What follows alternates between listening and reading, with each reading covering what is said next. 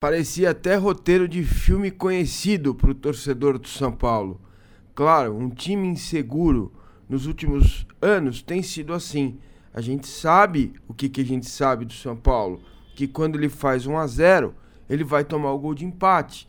Um time que tem dificuldade de lidar com o resultado favorável, por insegurança, por falta de, é, de ter um trabalho mais denso, com mais continuidade os treinadores mudam demais e aí a coisa fica difícil. Quando você precisa do coletivo para jogar, não anda, não funciona.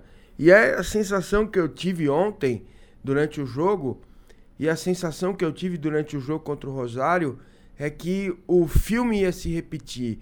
O roteiro estava pronto, uh, diretor de fotografia, tudo certo, tudo alinhado, o palco mesmo, gramado, Morumbi grande público, muito bom, é, mais de 40 mil torcedores no estádio.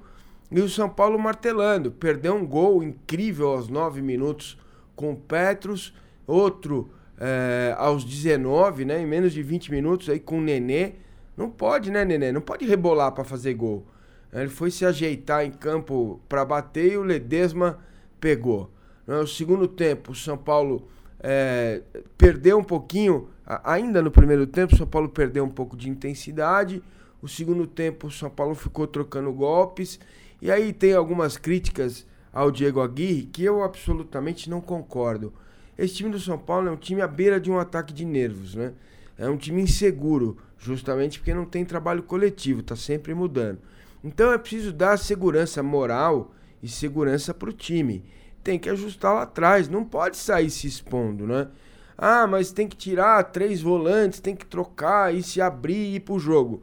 Se o São Paulo tivesse feito isso ontem, olha, é claro que a gente não tem garantias, é futebol. Mas eu digo, poderia ter tomado o gol.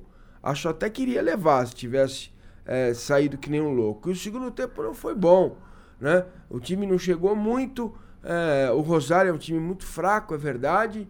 Mas aí ah, veio o alívio, a redenção. Aos 15 minutos, Reinaldo recebeu do Lisieiro, muito bom jogador. O Lisieiro, aliás, formado lá com, com o seu Guima, lá no Pequeninos do Jockey.